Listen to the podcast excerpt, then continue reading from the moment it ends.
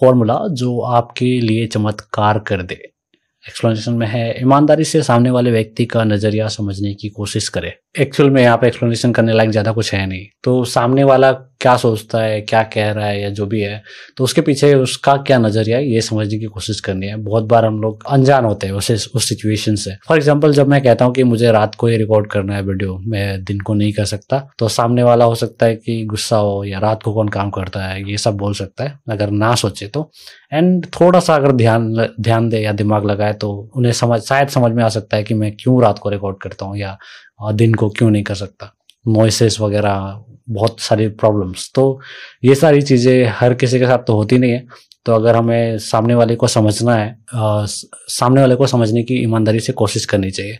अगर हम ये नहीं करते हैं तो फिर सामने वाला डिसरिस्पेक्टेड फील कर सकता है या उनको बुरा लग सकता है, क्योंकि आप बिना समझे उसे मतलब एक कॉन्सिक्वेंसेस में डाल रहे हैं, एक प्रॉब्लम में डाल रहे हैं।